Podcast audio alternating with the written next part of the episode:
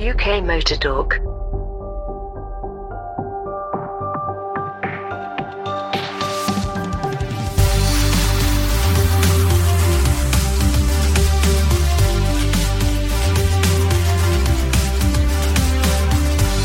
Hello, welcome, good evening, good afternoon, whenever you're listening to us. Hello and welcome back. Uh, we're here at UK Motor Talk, and I'm Mike. I'm Jim. Hello. Hope you're keeping well. I'm Graham. Good evening to you all. And unfortunately, David can't be with us this evening because he's accidentally slipped something into his uh, Alfa Romeo. It was not even his Alfa Romeo, it's someone else's, which makes it even more awkward. But we'll come back to that later on, or hopefully not. Actually, let's definitely not come back to that. Uh, actually, as a thought, things that don't belong to you. Now, there's been an alarming rise in cat thefts, hasn't there? Are you on about cat as in meow or something else? No, that's that's dogs. Everyone's going mad for dog thefts at the moment. You can't uh, you can't be in any kind of community group without uh, someone shouting about that. But I'm talking about car cats, catalytic converters. Ah. I, you know, I thought this had, uh, had sort of died out a few years ago. I mean, it was a big story three, four years ago. Uh, I think seemed to have gone quiet, but uh, there have been a lot of news stories in the last 48 hours. Uh, police forces around the country.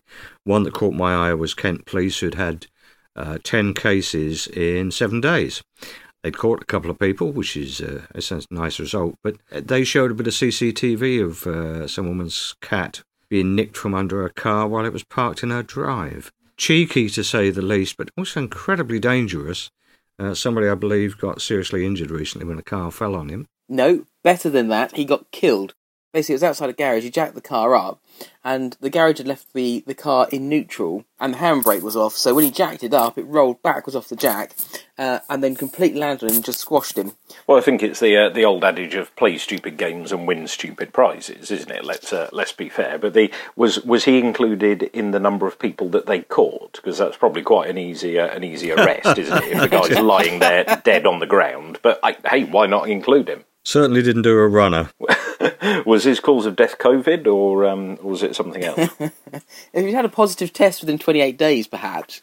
Oh, it's um, definitely COVID then, yeah, it's definitely COVID. But I understand that the uh, rare metals that these things are comprised of, particularly the platinum, have suddenly shot up in value. Yep. And that's why um, it's become uh, a great thing to nick. And they're changing hands for four or five hundred quid a piece, I gather. Some of them more than that. Old Hondas, I understand, are a target. Here's another argument to go towards EVs, then, isn't it? I suppose because they don't have catalytic converters, and if uh, if you happen to take an angle grinder or a, a, cutting implement to the wrong part of an EV, then uh, you're in for a bit of a shock. I think. Quite literally. Quite Pun literally. intended. You raised the matter of how these things are actually got off because having worked on, on my own over many years exhaust systems, it's, it's a hell of a job Sounds to get exhausting. an angle grinder under a car and actually cut out a, a cat or a section of the, the exhaust pipe. It's not too difficult if you a don't really care too much about how you remove it, and b you use something like a cordless disc cutter, which I think is what they've been doing. But mm. it seems to be Japanese cars, Toyotas particularly, that are being targeted because they're worth an absolute fortune the chap I bought my uh, my old MR2 off was unlucky enough for one of his cars to fail an MOT one year on uh, on emissions because the catalytic converter had collapsed. And I think his his fleet at the time he had uh, the MR2, his wife's car, uh, a little run around for himself, and then a BMW V12. So of course that had two catalytic converters. So he probably went out and bought decat pipes for absolutely everything. Uh, so I just uh, I used to swap mine every time. You know, a bit of track use only for the decat pipe, of course. But that was, um, yeah, that, that, was a bit of a piglet of a job. You needed about eight extension uh, bits on the socket set to be able to thread it through the alloy to get to the uh, the back bolt for the cap. But yeah, if uh, if you weren't fussed, you could. Um, quite happily take an angle grinder to it, but you can, you can get, you know, useful consumer advice. You can get supposed anti-theft kits for catalytic converters, can't you? But mm. as far as I can work out, they're just bits of metal that whether they bolt in, protect the bolts, you know, shield the cat, etc. If if they're just bits of metal, well, if you're taking an angle grinder to the exhaust, well, if you can cut through the exhaust, you can cut through pretty much anything, can't you?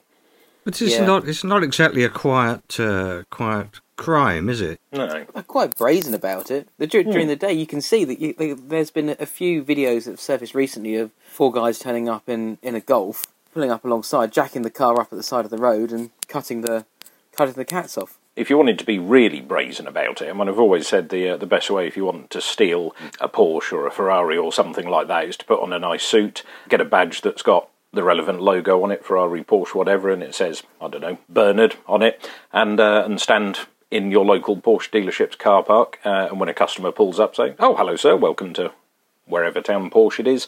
And uh, valet parking, info service. Oh, yep, go and see my colleague John in there. He'll look after you. And the chap will probably quite happily get out of his car and uh, leave it running, and off you go. So I think if uh, if you were going to nick catalytic converters, well, if you had your van sign written with, you know, Bodgett and Scarp Scarpa mobile mechanics, nobody would think twice about a car being jacked up at the side of the road with a with a mechanic's truck next to it, would they? It's amazing how little car dealers will actually check on the the bona fides of people that turn up. I mean, I did the best part of twenty years of, of road testing and only two garages ever checked my driving license a Porsche dealership and a Rolls Royce dealership. And the Rolls Royce dealership, that was easy because I had a fax from, shows how long ago it was, a fax from Rolls Royce from the factory fax? giving me the okay to uh, borrow one of their cars. Much to the dealer's annoyance, but. Did they they fax through your, your face and just like the Lexus or something? Or it's like a really early emoji. No, it was just a just a, a, a fax saying, "Please let this gentleman have one of your cars." So there we are, useful, useful consumer advice. If you do want to steal a Rolls Royce, simply obtain the fax number of your local Rolls Royce dealer and send them a fax. Uh, it was always quite surprising years and years ago when I used to work in a car rental company, and yeah, you'd walk in in a suit and just say, "This is, I've come to pick up this car. Here's a registration number," and quite often people would give you the keys, um, and away you'd go. And I asked once for our head office if they wouldn't mind awfully if we could have ID. So when we go, we can say, "Look, this is me. I come from here, and you can ring this number to verify or whatever." And uh, they said, "No, we can't give you ID because it'd be too easily copied." So they said, "Decided it'd be better to not have any." Which is obviously much harder to copy than having ID because that that entirely describes the, the logic of uh, this particular American car rental company. If it, for legal reasons, shall uh, shall remain nameless. Remain nameless. Yes. Yes, yeah, absolutely. If you, if you Yeah. were an enterprising sort, you could probably work out who it was, though, couldn't you? You probably could, but they they were absolutely fantastic. I mean, pretty to be fair, if you're a customer, pretty good to be a customer, I think. And like many American companies, you know, bend over backwards or forwards, or bend their employees over backwards or forwards, depending, to make sure that people are completely satisfied. Not if you're at Malaga Airport, they don't. well, m- maybe not there. I, I tend to find as well that a lot of the, the attitude depended on the the attitude of the person that was renting the vehicle in the first place. But nevertheless, As, as um, these things normally do. I remember when I, I handed my notice in on that fine day, and uh, I you go up to, to the head office to have a, a debrief as to why you're leaving, and I explained the reasons because they, they had lots of interesting ideas, like the car that you give a customer doesn't make any any difference to the level of uh, you know to, to how they they perceive their experience. So if I give you a, a BMW or a, a Matiz, it wouldn't make a difference to how you how your your experience of the rental went, for example. But I, I said the reasons why I was leaving, and uh, they said no, that's not right. What? this, I said, so I, I repeated, no, um, these are the reasons I'm leaving. They go, no, that's not right. Okay. Doesn't fit our tick boxes. yes, know, no, that can't be the reason why you're leaving. It's, no, very, very bizarre.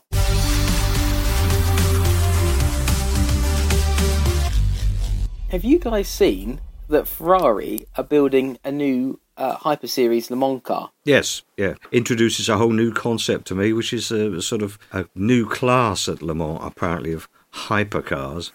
Yes. Um, and and I, I believe that they have to be more or less road legal, more like super duper track day cars. Yes, well, I, what I think is interesting about this is Ferrari have been in Le Mans for years and years and years and years. Obviously, we know, but they were racing in the GTE class with normal, I say normal, but uh, but road based or road shaped cars uh, racing. So this is going to be a proper hypercar. I think it's interesting that Ferrari are sticking their finger deeper into that pie. I suppose, bearing in mind their their other motorsport interests. Well, I guess there's an awful lot of money to be made there. I mean, that, mm, all the hypercars that I've seen mentioned have been sort of one to two million price bracket, some actually more than that. So there must be a fairly substantial profit margin in that. I think we're we're looking at what uh, Aston Martin, Lamborghini, I think um, Peugeot. all the big all the big players. Peugeot, yes, yeah. Well, it's hardly a surprise under their new It's hardly a guise of surprise. That's that It's is very not really- surprising. well, not not really. How, how, how many times have Peugeot won Le Mans? They have a very Well- very good record there. Well, if you're interested in a, uh, a Peugeot Hyper 406 or something, then I think this would be uh, this would be brilliant. but I, I'm not entirely sure seeing uh, Peugeot competing in Le Mans is going to be enough to make me rush out and buy one. To be honest, I, I was going to say Audi have been hugely successful, obviously at Le Mans, uh, Yes. and have had the sort of run of successes that uh, Porsche had in the seventies and eighties. mm, well, I think Porsche, Audi, Toyota. That they've all been hugely successful over time, haven't they? With different uh, drivetrains and diesels and all kinds of bits and pieces. But I, I think it'd be interesting to see Ferrari in there at the top and and potentially aiming for an outright win at Le Mans rather than a class win. I think that's that's interesting. Yeah, I'd, I would very much welcome that. I'm a big Ferrari fan, as you you know, so I, I'd certainly welcome any area of motorsport that they choose to go into. But I can't imagine them really getting into uh, electric hypercars or electric GT cars. I'd st- I still like the, the the V12 Growl. It's a, it's an odd one, isn't it? I mean, who who would have thought a few years ago that Ferrari would be coming out with uh, with SUVs and electric cars and things like that, and you know, McLaren, even McLaren with their you know, possibly viewed as as more aggressive or forward thinking in their technologies and less traditionalist, despite their uh, their age as a company, and you know, they have a plug-in hybrid now. Um, I'm not sure what the company car tax on a uh, on an Artura is, but but probably better than a, uh, a four five eight. I would have thought. We we can't ignore the fact that that electric does give you the opportunity to augment an, an engine to give you more power, to give you More more torque. and torque vectoring. Yeah, for example. See, that's actually I think that's out, out of uh, all the benefits that my PHEV gives me, the MPG and the quietness and the the bigger parking spaces uh, and and the the wonderful sense of smugness when uh, creeping up on people in car parks in electric only mode and then beeping the horn at them. Uh, you know, as, aside from all that, yeah, the torque. One thing it just fills in the gaps in the internal combustion engine. And it just makes the car more complete. It flattens out the torque curve um, and just makes it a nicer, quicker car to drive with better MPG and, and cheaper company car tax. So why not? I'm, I'm pleased that, that more manufacturers um, like Ferrari or McLaren are, are embracing this tech because it does make the car better. However you define better, it makes the car better. Oh, the, the McLaren Artura is yet to be listed on uh, Comcar company car tax calculator, unfortunately. oh, that, that is disappointing. Only a matter of time. But the Lecky BMW, that's due to go back at some point soon, isn't it? Uh, yes, it is. That's a good point. uh, yes, it's uh, it's due to go back in uh, someone in July, I think, either June or July. I forget which. So the question is, what replaces it? Uh, well, put, putting my dealership brand loyalty hat back on, um, then I think probably for for the simple reason that it's free on the company car tax, it's probably going to be a Ford Mach-E. I suggest. As, uh, as Ford have recently decided that actually we are allowed to sell them, so hopefully they'll be sending us a demonstrator so I can uh, I can put my name on that one. And that's a difficult bullet to have to take, isn't it? You know, just that high performance, all electric. My heart bleeds for you. It's it's not, it's not a Mustang though, is it? It's just It isn't, yeah. I still can't quite get excited about uh, about an SUV. Having said that, I get lots of the reviews say that it, it drives wonderfully, and the uh, from spending a bit of time in the the Kuga PHEVs when they're not catching fire, having that battery nice and low down and and lowering the centre of gravity actually just makes the car ride and handle much much better. So the the traditional downside of an SUV having a high centre of gravity, if uh, if it's offset as much as it is in a plug-in hybrid with uh, what 160 170 kilos worth of battery at the bottom of the floor, then 900 kilos of weight that low down, I'd I'd be surprised actually if, if it feels top heavy at all at all. I'd say with the weight being that low down, it, it'll feel probably not much different from a normal saloon car. I would have thought. But this is the problem, isn't it? Because you think if you were driving a normal saloon car and that had the battery lower down, it'd be better still. Exactly. Yeah, it's, it's always it, it it provides a benefit, and it's and it certainly makes it better. But it's a bit like the uh, the high roof line where they've painted the top bit black, so that as long as you're parked against a relatively dark background, or the car colour is uh, is particularly light, then it makes that top bit of the roof disappear. But if the top bit of the roof wasn't there in the first place, you wouldn't have to do that. So yeah. You know what this reminds me of? You know when uh, people paint a picture of a supercar on the side of a van? Have you seen this? And the wheel arches where the wheels are, it makes it look like there's a supercar or whatever part next to it. Or when you see estate agents or plumbers or whatever, and it look they've got graphics on the side of the car that makes it look like the door's missing, and that they're sat there on a toilet or or what have you, and you can see inside. That's what it reminds me of when manufacturers do this, where they, they change the colour of, of the top part of the car to try and make it look a bit more swoopy. It is a bit of a cheat, and I'm I'm not quite sure I'm fully on board with it. Really, I don't know if if you've got that sort of sharp line, why not make a feature of it? Have the curvy roof bit, and then have a feature of the uh, of, of the high bit of roof above it, make it into a little spoiler or something, and just make it look like it's supposed to be there, rather than pretending it isn't. Or that it's a failed camper van. Going back to the, the whole "it's not a Mustang" thing, though, I do understand why Ford have done this, and I think it's just about making it a more exciting product, a, a more attractive proposition, because when someone says, "Oh, I'm driving a a Ford and it's a 40, 60,000 pound Ford, or I'm driving a Mustang," I think the idea of owning a Mustang, at least in name, is more attractive. And there are a lot of people that buy a car based on the snob value of the badge on the front. Yeah, I think the well the the Mach-E doesn't have a uh, a single Ford badge on it, does it? I think maybe on the glass somewhere. On the Um, glass, or, yeah. yeah, t- tucked away on the odd part underneath as a uh, a mark with a part number on it.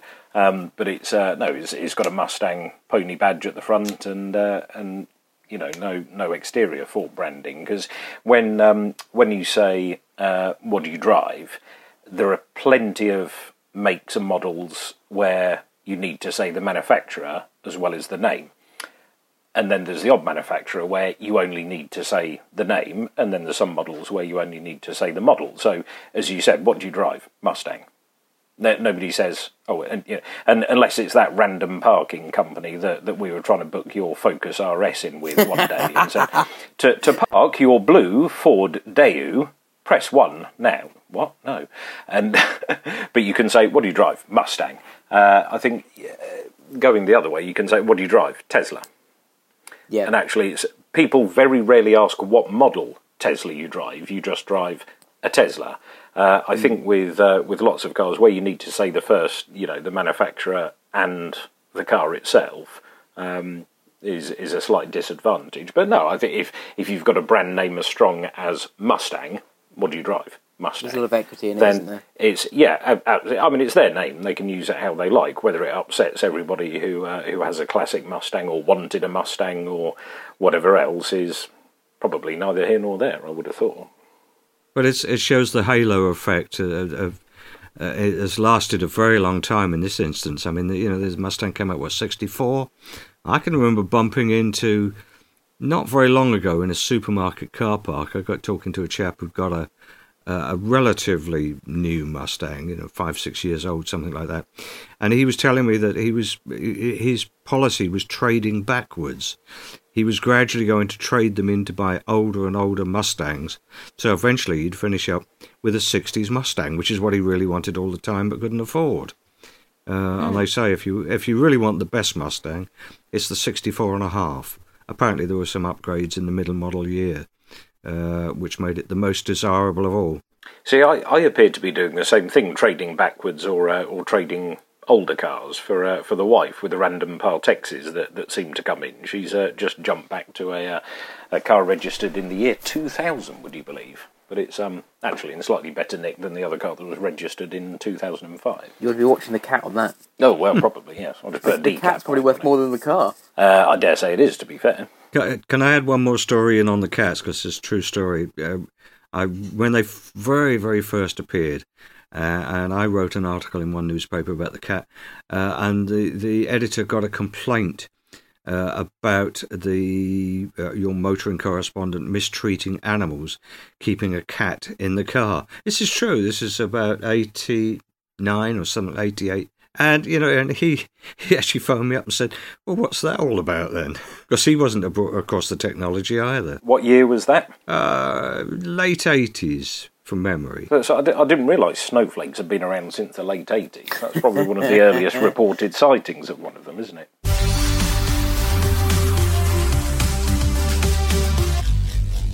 Tesla so it has been rumoured this week, are not too far off releasing their Model 2, as everyone calls it. We don't actually know what it's going to be called.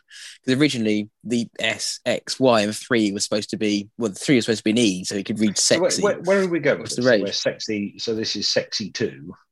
Sexy 2. to sexy to you. No, Sexy what, what do they do? Just keep adding Ys on the end of it. I don't know. Sexy. I mean, if they called it an I, do you think is is it sexy? I know it. No, sec- no, we need a Model A so we can have sexy and I know it. Why not? But the rumours are that it could be about 20 grand or so, or about 25 grand plus the before you get the bits taken off for buying an electric car. So a, a genuinely achievable, attainable Tesla. The Model 3 now is, is relatively attainable as far as electric cars go. If you think you can splash out, if you felt so compelled on something like a an electric Corsa if you don't want someone to know you're driving an electric car, as, as people obviously say, or indeed care about cars in general, you could buy one of those uh, for the best part of, of 30 grand, or you could go out and buy a Model 3 for about 40 odd, or a Mach-E or whatever, same sort of money. But if you think a Fiesta sized Tesla, or maybe maybe slightly bigger, somewhere between Fiesta and Focus, say, being about 25 grand, I think that's that's going to have a lot of badge appeal if that's the kind of thing you're into but supposedly it'll have a lot of the features or most of the features of the bigger cars. And if it has that, then I think that could be potentially a world beater. Would I buy a Tesla? Well, there is a question. Yes, I think I probably would. And to be honest, if I was looking to spend 40 ish, 40 and a bit grand on family car right now, then I think I would seriously consider looking at a Model 3 because it's not just it's not just the cars themselves which I think the Model 3 has, has moved up a step in terms of its build quality, particularly now it's had a facelift. It's the charging network that Tesla has which sets it apart from everyone else. And I know other manufacturers are saying, oh, well, we've got 9,000 chargers of this and we've got more access to this, that, and the other. But when you go to a services and you see just a whole rack of superchargers sat there, and you see a couple of normal EV charging points that probably don't work anyway and require 57 apps to make it work, which would you rather go to? And why is there four or five times as many superchargers there are any other electric car charging point? I think it goes to show that they've gone about this the right way. I think the problem is a lot of the car manufacturers have gone about electric cars like a car manufacturer. And Tesla haven't done this. They've they've approached it from a different point of view, got the infrastructure sorted out, and then built a car. Tesla are a, uh, very good technology and, uh, I don't know, for want of a better word, mobility company, I suppose, aren't they? But certainly in the early days, they weren't actually that good at building cars or delivering cars, etc. But they, they do seem to be getting the hang of that now. But they, I, I still don't get the whole, uh, you know, range charging points, etc. I was chatting with a, uh, a customer the other day when I dropped their car back after service. Uh, and I know, I know we've had a weird year, but she, you know, she'd done a thousand miles since the last service, and we were talking about electric, and she said, "Oh, you know, we need, you know, better charging points, etc." I said, "You'd only need to charge it three times a year, so I'm sure you can find one that works in the space of four months." And and she said, uh, "You know, her other half works in Portsmouth," and I said, "Well, that's that's absolutely fine. He'd, he'd need to charge it." twice a week if he went to Portsmouth every day. But I think what the the average miles in the UK these days for the average motorist is what 10 11 12,000 miles so anything Less with a than that. 300 mile range yeah it's, it's dropped off a lot certainly in the last year but it's probably on a downward trend anyway Um, Yeah, it was, you know but it was. if even if you do 12,000 miles a year, well, you know, an electric car with a 300 mile range, you only need to charge it 40 times a year, so once a week. So if you've got a wall box at home, plug it in and charge it on a Saturday night, and that's you. You're done. You, you charge it once a week, and that's it. I think there's still a very common misconception that the typical ranges are 100 miles or less. Uh, and, and I don't think the industry has really successfully overcome that sort of that that common misunderstanding. Maybe half the reason that, that younger people buy more electric cars is, uh, you know, they, they remember being impoverished students or going to college and, and putting in £2.50 because you worked out it would last you the week and, and you knew your own car. You know, you knew how many trips you could do to the McDonald's drive through and back on £4.78 because that's all you had left after you bought a pack of fags, etc. So that, that having to have the car fully topped up all the time is, uh, is maybe an older generation thing. I don't know. Maybe it's the iPhone generation. If you think your Nokia 3310 or 3330 or whatever, you charge it up and it would last you a week. Your iPhone's dead by the end of the day. So uh, maybe the people got used to that. But My parents have, uh, have recently moved house, but they've uh, they rent their old house, so they've still got it for the uh, the next month or so. So I'd uh, pop round there whilst it was all empty, and uh, and they weren't around. You know, keeping social distancing, of course. They were in a completely separate household. So I went up there. I was clearing out boxes from you know when we moved in there twenty odd years ago. So reminiscing through the old toys and bits and pieces that had been shoved up there. I actually found a Nokia phone which uh, which still had two bars of battery left on it, which I didn't think was bad after twenty. Years. There is a problem with electric cars though, and that is cars like the Honda E do have a pretty small range, and it's all like 120 odd miles. Then the Mini is about 150 miles, and the Corsa is a couple hundred miles. But this time of year, Well, they're pretty small cold, cars, so it's fine. They are small cars, and yes, you probably only use them as small cars around town, all the rest of it. So it's not so much of a problem. But this time of year, if you own an EV, a lot of people say don't use the heating unless you've got uh, an air source pump, whatever it's called. Put the heated seats on, um, and make sure you precondition the battery. Because if you don't do that, you lose a lot of range very quickly. Mm. And you see that in some of the PHEVs as well. And we were talking about this earlier on because we were chatting about a PHEV with a, a normal 35 mile range, and this time of year it's about 25, and you lose that bit um, just because it's cold and batteries like to be about the same sort of temperature we do, so about 20 degrees, and it uses a lot of power heating itself up. So if you are driving an electric car, most people when they do, they'll quite often get home and then plug the thing in just to keep the thing topped up ready. But also because in the morning then you can preheat the car, precondition the battery, and you get better range out of it. And realistically, how often do you drive more than 100 miles in one go? Probably not that often. And if you do, you'd probably buy an EV with a bigger range anyway, wouldn't you? Well, exactly. Yeah. I mean, I think the the most I've ever driven without stopping is um, yeah, it was probably just just over three hundred miles actually. Um, but that was on the German autobahn, and traffic was light, so I thought I'd make reasonable progress. So it, uh, is, you know, 300 miles in this country would probably take you the best part of six hours. To be fair, it was certainly less than that in uh, in Germany. I think with the quick charge that most EVs have these days, you know, the time it takes you to uh, wander in, get a cup of coffee, use the loo, and come back out again, that certainly probably put 50, 60, 70, maybe even 80% back in your battery, uh, and off you go again. It's, it's, it's just changing habits and, and things like that. You know, if you've been running around in internal combustion cars for years and years and years, it takes a bit of getting used to, but it is fun when you do get used to it fingers crossed we won't uh, need EVs, or we can have EVs, but the uh, the range anxiety won't be a thing, and uh, and Porsche will hurry up and develop their uh, synthetic fuel. I'm slightly worried about the cost at this stage, but if it uh, if it means we get to keep our petrol powered or petrol in inverted commas petrol powered playthings going for a bit longer, then uh, then fair play to them. Yeah, and I'm not going to talk about this because I made a complete and utter hash up of talking about it last time. So if you want to hear me completely not managing to explain this in any kind of eloquent fashion, then by all means check out our previous podcast on the website at ukmotortalk.co.uk or find it via the socials um, at UK Motor Talk pretty much everywhere.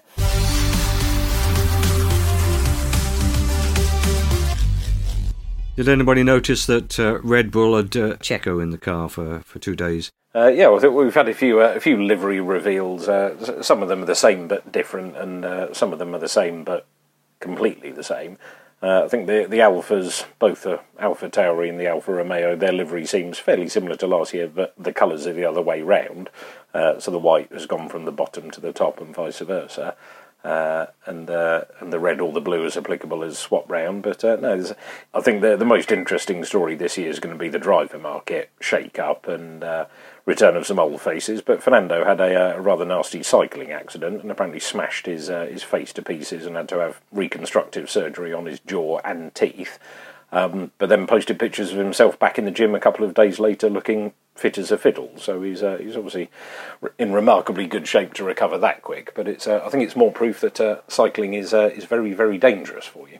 Yes, you, you shouldn't, uh, if you are an insurance company, allow your Formula One clients uh, onto bicycles, because they all seem to come to grief. Certainly, uh, Alonso is the latest victim. My, I seem to remember Mark Webber breaking a leg and, and an arm, but it's not the first time that uh, cycling accidents have uh, incapacitated a driver. Mountain bikes are, uh, are far safer. If uh, if you tend to fall off, at least you're only sort of bouncing along the ground rather than into uh, motor vehicles going the other way. You say that, but the last time you crashed your mountain bike, it looked like a dog had tried to bite your arm off. Is that when I elbowed a tree at about 30 miles an hour because I was Yes. just a little bit too wide for the gap?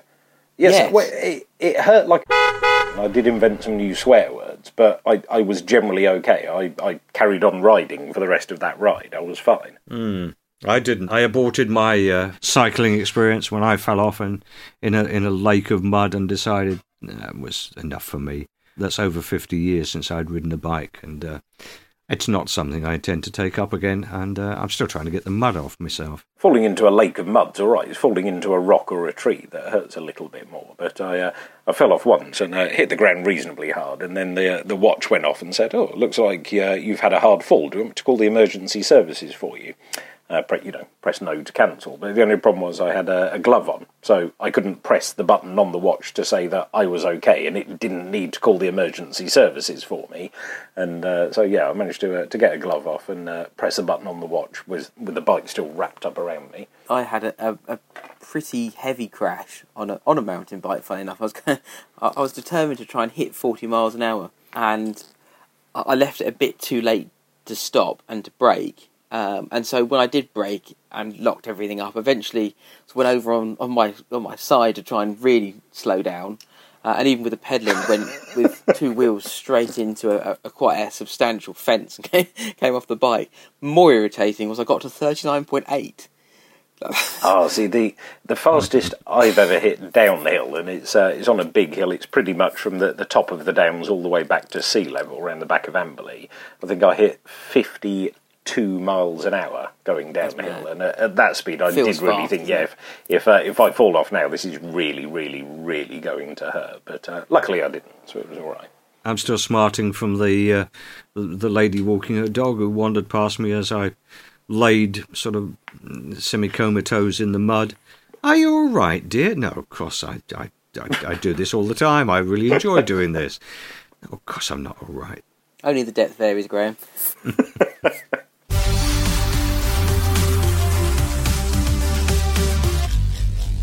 I was fortunate enough to, uh, amongst the pile of books I was given for Christmas, was a book I missed about three years ago, which was a sort of, it's a rather curious book. It's a Adrian Newey biography, but it's called How to Build a Car, which is an incredibly unimaginative title. Um, but it's about the origins of his interest in cars. Like all of us, I think. He started off, uh, uh, his dad taking him racing when he was a kid. Uh, and he always wanted to get into Formula One, but he took a slightly unusual route, which was to do an aeronautics degree, because he realised that if he did a mechanical engineering degree, he'd probably end up working for you know, one of the big players, just doing a job, and he wouldn't get to Formula One. He's had a quite extraordinary career. He's produced any number of championship winning cars and up until recently continued to do so. He also touches on the recent history where Red Bull, in being desperate to retain his services, have allowed him the latitude to design other things. For example, the Aston Martin hypercar, which is almost entirely his work. And I heard his name mentioned again the other day in respect of the um, latest America's Cup design. So, you know, he sees that as um, as aerodynamics underwater. You know, the, the, the effects are the same. So he's a fascinating character and a very open, very frank yeah, in terms of his private life autobiography. And I've met uh, Adrian a few times. He's an enormously uh, interesting man. You know, I, I sort of suggested that he thinks so far outside the box that nobody can see the box any longer. And that does seem to be the case. From the archive, Goodwood Revival, 2012. You would not ordinarily think that uh, the Goodwood Revival would necessarily be a place to encounter one of the most successful Formula One designers, engineers, wizards of all time. But I am sitting here talking to Red Bull's Adrian Newey, and you're here driving a car which is the technology of which is what 50 years old. Does, does that give you some, some sort of qualms that you want to improve it, or No respect for what engineers achieved at the time. I mean, the two cars I've got here, GT40 and an E-Type, and you look at them and the technology, then they're very advanced at the time. Both monocoque, the E-Type, um, obviously a derivative of the D-Type, which in truth, as a monocoque car, was well ahead of Formula One cars of the time. Um, similar GT40, very well engineered car, obviously built for long distance, so a little bit on the heavy side for these sorts of events. Um, but I think just that 60s period was such a great period for cars. I, I guess to some degree it depends on. I'm a little older than you, but it depends on where you came in because I'm, I guess, a, a sucker for 50s cars. Um, but for you, it's 60s cars. But I mean, you have a fair sized car collection, I think, of your own. A few bits and bobs, yes. I mean, uh, uh, the car that started it all off was a 1938 SS100 Jaguar, um, where the pre-war the uh, SS was the, the model name, Swallow Sidecars, but uh, post-war that wasn't really the name to have anymore, so SS became Jaguar. Um, and I did quite a few um, long distance rallies, Liège to Rome, Mille Miglia, that sort of thing in the car. Uh, and we had a great fun in it. Um, and I suppose from that, just then fancied doing a bit of competitive driving.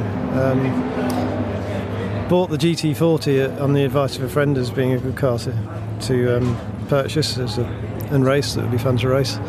And then uh, actually, sounds ridiculous given the industry I'm in. I didn't realise you needed a thing called a racing licence. So I applied to the race here, the revival, and they said, "Well, yes, okay, but you need a an, a um, national race license. So I then stepped back and um, went about getting my licence and came here the following year.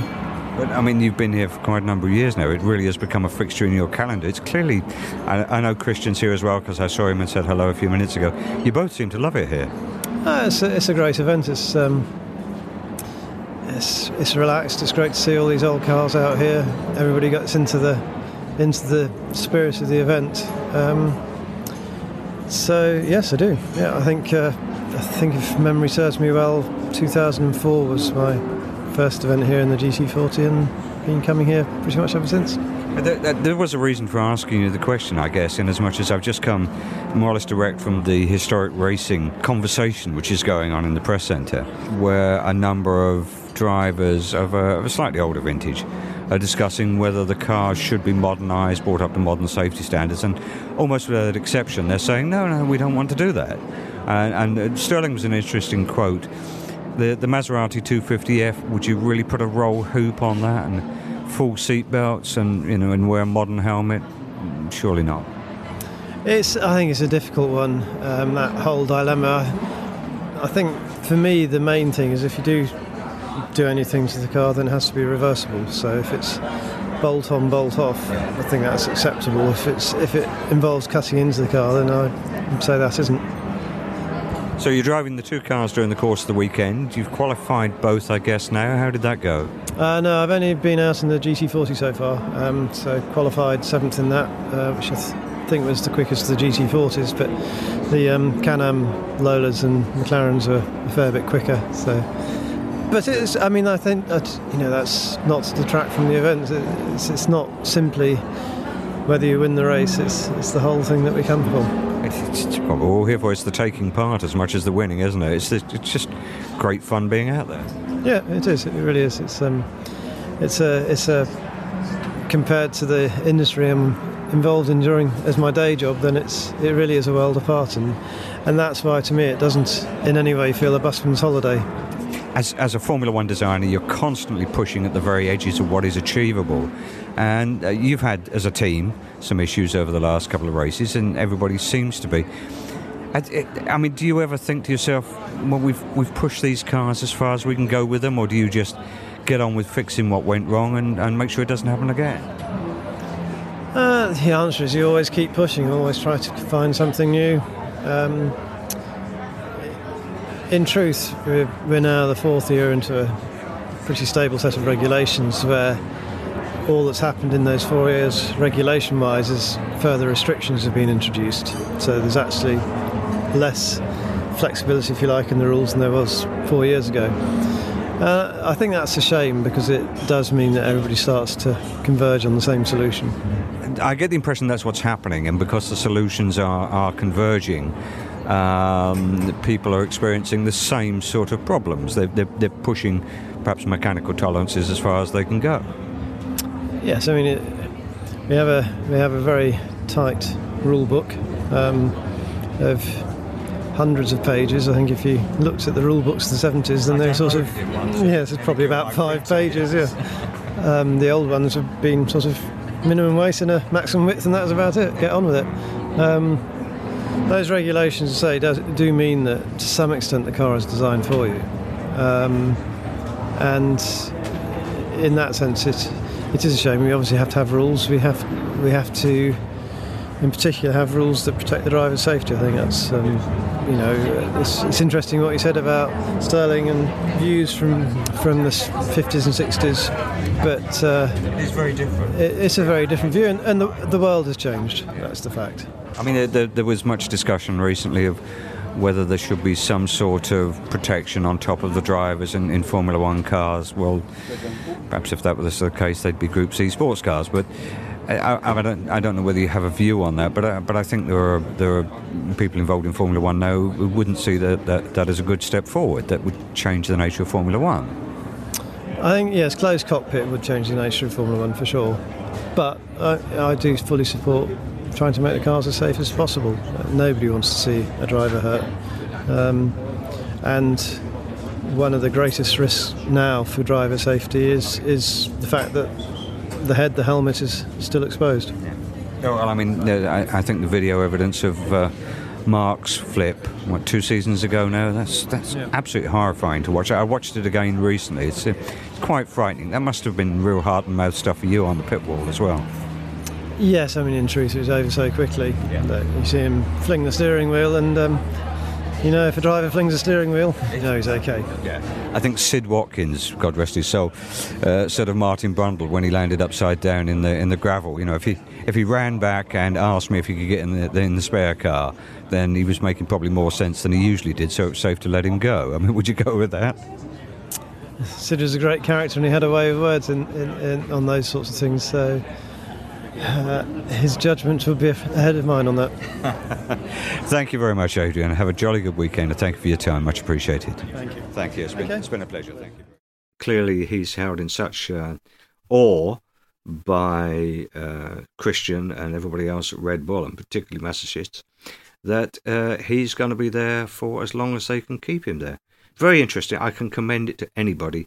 And if you want the inside gossip on some of the driver relationships there, there's, he's been very frank in that area as well. Fascinating read. Yeah, I'll have to. Uh, I'll have to look that one up. I've been lucky enough to meet Adrian uh, a couple of times as well, and once I was at the uh, University of Sussex uh, Formula Student launch night of uh, of all evenings. Uh, I got invited along, so I popped along, and there was there was Adrian Newey and, and Ross Noble there for some obscure reason. So it was quite uh, quite fascinating to chat to the pair of them. Uh, but I said to uh, to Adrian, "Why why why are you here?" Um, oh, my daughter's over there. Oh right, okay. So his daughter was there studying uh, motorsport engineering and competing in uh, in Formula Student. I mean, you know, the back in the day when you get your parents to give you a hand with your homework, um, you know, the, uh, have, study. You know, oh, what's what's your homework assignment? I've got to design and build a racing car. Dad, can I borrow your factory for a few hours? And Dad, can you just design this for me? But it was uh, no, really nice and uh, and humble and, and down to earth bloke as well. But I think the the freedom is an important thing. I think whether it was uh, at Williams what he was and wasn't allowed to do, or, or how involved he was. I think one of the reasons he left Williams was was a their treatment of drivers, uh, but b he he wanted a share of the team, didn't he? He wanted a bit of skin in the game, and you know if Yeah. if I'm here and part of the family, there's uh, there was Frank and Patrick who who owned the place, and he wanted. Uh, not an equal, but certainly a say in things um, as chief designer of the car, and uh, and didn't get that, so off he went to McLaren. And then I think at McLaren he was uh, just a bit stifled. But I, I think we saw a similar thing with Lewis, didn't we? At McLaren, it's in certainly in Ron Dennis's day, very corporate, very regimented, very organised. Um, you know, everybody had a sensible haircut and wasn't allowed a beard, etc. And Lewis seems to have flourished outside that environment, you know, with the freedom that Mercedes allow him. Uh, and Adrian's the same at Red Bull, really. So one can uh, only imagine if Adrian ended up going to Mercedes, how uh, how dominant they'd be for how long. Quite so. There was a wonderful story about the, the McLaren years. Uh, it wasn't until he'd actually joined the company and stepped into uh, their wonderful new headquarters that he realized Ron's obsession with pale grey. And everything was pale grey. And uh, he got so fed up with it uh, within a few weeks um, that uh, one night when the, they had the builders in making some changes, he decided to leave by an exit that wasn't an approved exit and wasn't pale grey. He basically sort of broke out of the building and was carpeted by Ron the following day because his unauthorised exit had been caught on the CCTV system. And Ron gave him a bollocking. So, you know, you can see perhaps why somebody who I'd compared to um, his notebooks being on a par with Leonardo da Vinci's wouldn't sit too well with Ron's obsession with um, the things and the way thing, Ron did things. I mean, you know the, the, the classic example was that uh, you know when the trucks pulled up at the, the the paddock, all of the tracks would be jacked up and the and their their, their wheels correctly aligned so that the uh, tire sponsor wasn't unhappy that the name of the tires wasn't at the t- very top. You know that that was that obsession to detail. I like that. But that could be wearing, I think. Yes, I think it would be. Um, uh, I think uh, there's there's certain aspects of things that I do that that, that most certainly probably are very wearing in that in that in that same way. But I, I, I do find that that approach, and that attention to detail, really quite inspirational. I suppose in in in some ways, I like the uh, I like the idea that everything is is just so and it is as perfect as it can possibly be. And I find it irritating if something isn't. So if something's out of place, I, I find it. Uh, it, it makes me anxious when I'm in a load of mess. I like things to be to be right and regimented and just so. But uh, there, there are those that say that, that that puts me somewhere uh, on the autistic spectrum. I think that's possibly possibly the case. I have well, no idea. But. We, we we probably all are, but I mean that that can be taken to extreme, and and you know certainly if one is to believe the the stories, uh, Ron as a man uh, would take that to extreme, but then he would do things way in advance of anybody else. For example, the the tiling of the garage floors, the pit floors. Uh, that's that's Ron's idea. He wanted the pit floors to be absolutely spotless. So they arrived at every pit with a truckload of tiles carefully laid in place on the concrete floor. He didn't want oil splashes and so on and so on on his uh, uh, on his pit floors. That's you know his obsession to detail. Interesting that all the others followed it not long after.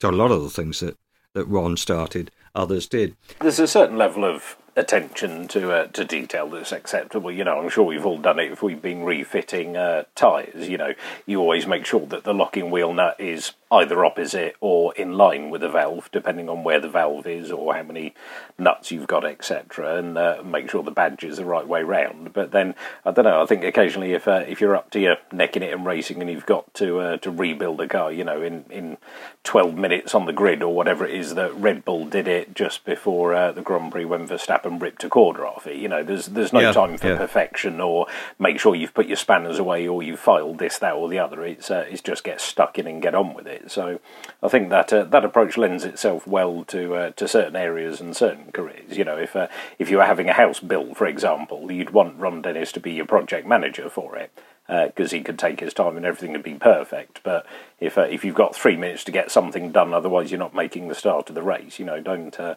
as Brundle says, don't have a committee meeting about it. Just stick it on and get on with it. It's it's interesting. One of the stories he tells is one of the reasons he went to Red Bull is because they allowed him to combine two roles effectively: the the designer and the race engineer, which is something he wanted to do. So he could, as you've seen him uh, over recent years with Red Bull, he's wandering around checking the car with his clipboard and so on and so on. He loves that role as well as des- designing them.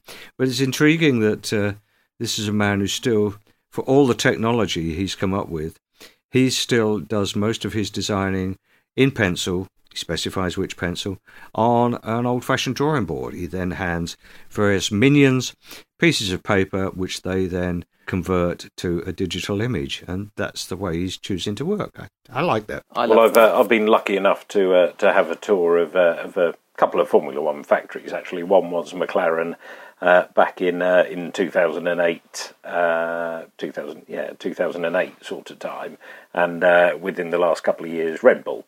Uh, yeah, and, and having stood in Adrian's office, you know, it's, it's fascinating the way he gets his uh, his emails printed out for him and put on his desk to read it's uh, it's it's a wonderful approach to it. But yeah, the, that drawing board, which I think is the same drawing board he's had for years and years and years, just that Mm. the, the cars that have been designed on that and the uh, the stories that could tell. But yeah, it's it's it's uh, it's interesting the way his brain works and that he can he can simply visualize it in his head and actually looking around the cars, he can just visualize how things work uh, and work out how to do it better or how to adapt that or integrate that into his design. It's uh, it's it's wonderful to watch, but it's uh, it's a world away from uh, lots of uh, lots of modern car design or racing car design, which is all computer led. And oh well, the numbers tell me that it should be better. So, yes, but that doesn't take into account X, Y, and Z that happens in real life. But I think one of the issues Red Bull have had uh, certainly last year has been the um,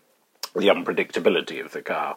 And uh, and although uh, bits of it work well on computer and it should work well, and it works well 80% of the time, there's that 20% of the time when it doesn't work. Um, the problem being that 20% is the middle of the corner. So it, uh, it'll be interesting to see how they get on this year if they've managed to get any closer to uh, to Mercedes at the front of the field. I see the, the car's sprouted a few more aerodynamic appendages. Um, so we'll, uh, we'll see how those work. What's interesting, I think, about race cars is until you get to that, sort of the top levels, they are far from perfect, aren't they? And if you're the kind of person that deals with, with that perfection, I mean, mechanically, yes. But when you stand close to, to a race car, and we, you said about how quickly they have to be put back together in the event of an accident or something similar, race cars always look better, I think, from eight foot plus away. It's when you get that bit closer to them and you go, ooh, that livery is a little bit, uh, or, or there's a bit of tape there, that's a bit odd, or, you know, and it's, it's these little bits and pieces that, that you notice you go, yeah, that is far from perfect until you are at that top level. They kind of have to be like that though, because uh, you know we, we prepped a um, a car from a, a bare shell, you know, bare metal respray, um, repainted the interior, all colour coded, and flocked the dashboard, etc. And th- this car was built, you know, brand new, ground up, respray, everything. It was immaculate. It was absolutely perfect. It was beautiful. This car, this Mini for the Mini Challenge, but it was it, it was almost too good to race. You know, the uh, the first shakedown for it, is, you know, it's brand new, it's fresh paint, etc. And you think just no, that what what needs to happen with that now is it has the number plates bolted back on it, slightly soften the suspension, and and use it as a road car or a show car or something like that. I think that the best way is when you're not too fussy about it. You can't race a car flat out if you're worried about scratching a wheel arch or uh, or getting a stone chip on it somewhere, can you? No, this is true. this has always been the argument against American classic car racing, isn't it? Because you know, very rich owners of very rare cars, and they don't try so hard. Whereas it's always said in this country, they they simply try harder. They they they race the cars rather than parading the cars. But Well, I think it was uh, it was Nick Mason said, wasn't it? Well, the the car's insured and it's irreplaceable, so no matter what I do to it, they have to fix it because you can't buy another one. So no matter how big a GTO, shunt isn't I have in it, they will fix it. Oh, right, fair enough. Okay, crack on then, and uh, and he does. It's a fascinating story about the condition that uh, that 250 GTO was in when he bought it. I think he did a book called Into the Red, I think it was, with sound effects, uh, CD, uh, and so on and so on. But it was uh, all the cars in his collection and what he'd had to do to get them uh, in into good order, uh, into the order they're sort of in. And, and the 250 GTO was a bit sad, apparently, when he bought it, and he needed to do I think he spent about three or four times as much on it as he paid for it. Uh, and this is one of the rarest cars in the world. What was it 36, 37 of them? Nobody ever lets a GTO go. Yeah, I'm go- I'm going to guess that that was a uh, that was a good investment, though. I'm going to guess that that's paid off. Long term, I should certainly think so. See, I do the same thing with three hundred pound bangers, end up spending four times on what they're worth. That is in no way a, a good financial decision. Yeah, it's, it's it's all relative, isn't it? When I've spent more money on a year's road tax than I have for the actual car, or when I've spent more money on four tyres than I have for the actual car, it's a, it's a slightly different ball game. There we go. I think time over. If I was going to go through uni and all that palaver again, I probably would have done something like motorsport engineering or automotive engineering because I just find it more interesting, to be honest. Yeah, I think you're exactly right, and it's uh, yeah certainly something I would have done. But they, they tend not to publicise the uh, the courses too much. It's it's come around more and more in uh, in recent years. But yeah, going back uh, back to our day at uni, it wasn't uh, massively widely offered or uh, or advertised, was it? Unfortunately, but like anything, hindsight's a wonderful thing. Uh, if you could drop all your knowledge and experience as a 30, 40, 50, 60 year old into your into your body at 16, 17, 18 years old, you'd uh, you'd be very wealthy and, and probably a lot better off, wouldn't you? I think so. Well, mm-hmm, next mm-hmm. time we speak to you, there's going to be some more Formula One to talk about, isn't there, Jim? Yes. We're back on track. Obviously, we've uh, spoken about a few livery reveals and/or car launches that we've had already. Uh, I think all the car launches you need to take with a pinch of salt. I think they're they're very much just oh, this is kind of what it's going to look like, but it's bits we've cobbled together, and nothing's actually what it should be. Um, but we'll uh, we'll hopefully have seen a few more, and we're not too far away from pre-season testing as well. So I think with the uh, although yeah, as we've said, the lack of rules and regulations shake up might lead to more of the same. You know, hopefully the driver market shake up and a bit of refinement of, uh, of Red Bull products. And uh, I think Ferrari have uh, it's just come out this week. Ferrari were told not to use as much fuel as everybody else was using in the races, hence their distinct lack of power over last year. Uh, so uh, I, th- I, I'm not sure if uh, if they've served their time and, and they've been on fuel rations. So this year they're they're all of a sudden expected to be able to turn the wick back up again. Um, so it'll be interesting to see how uh, how the Ferrari powered teams get on as well. Yeah, it looks like being an interesting season.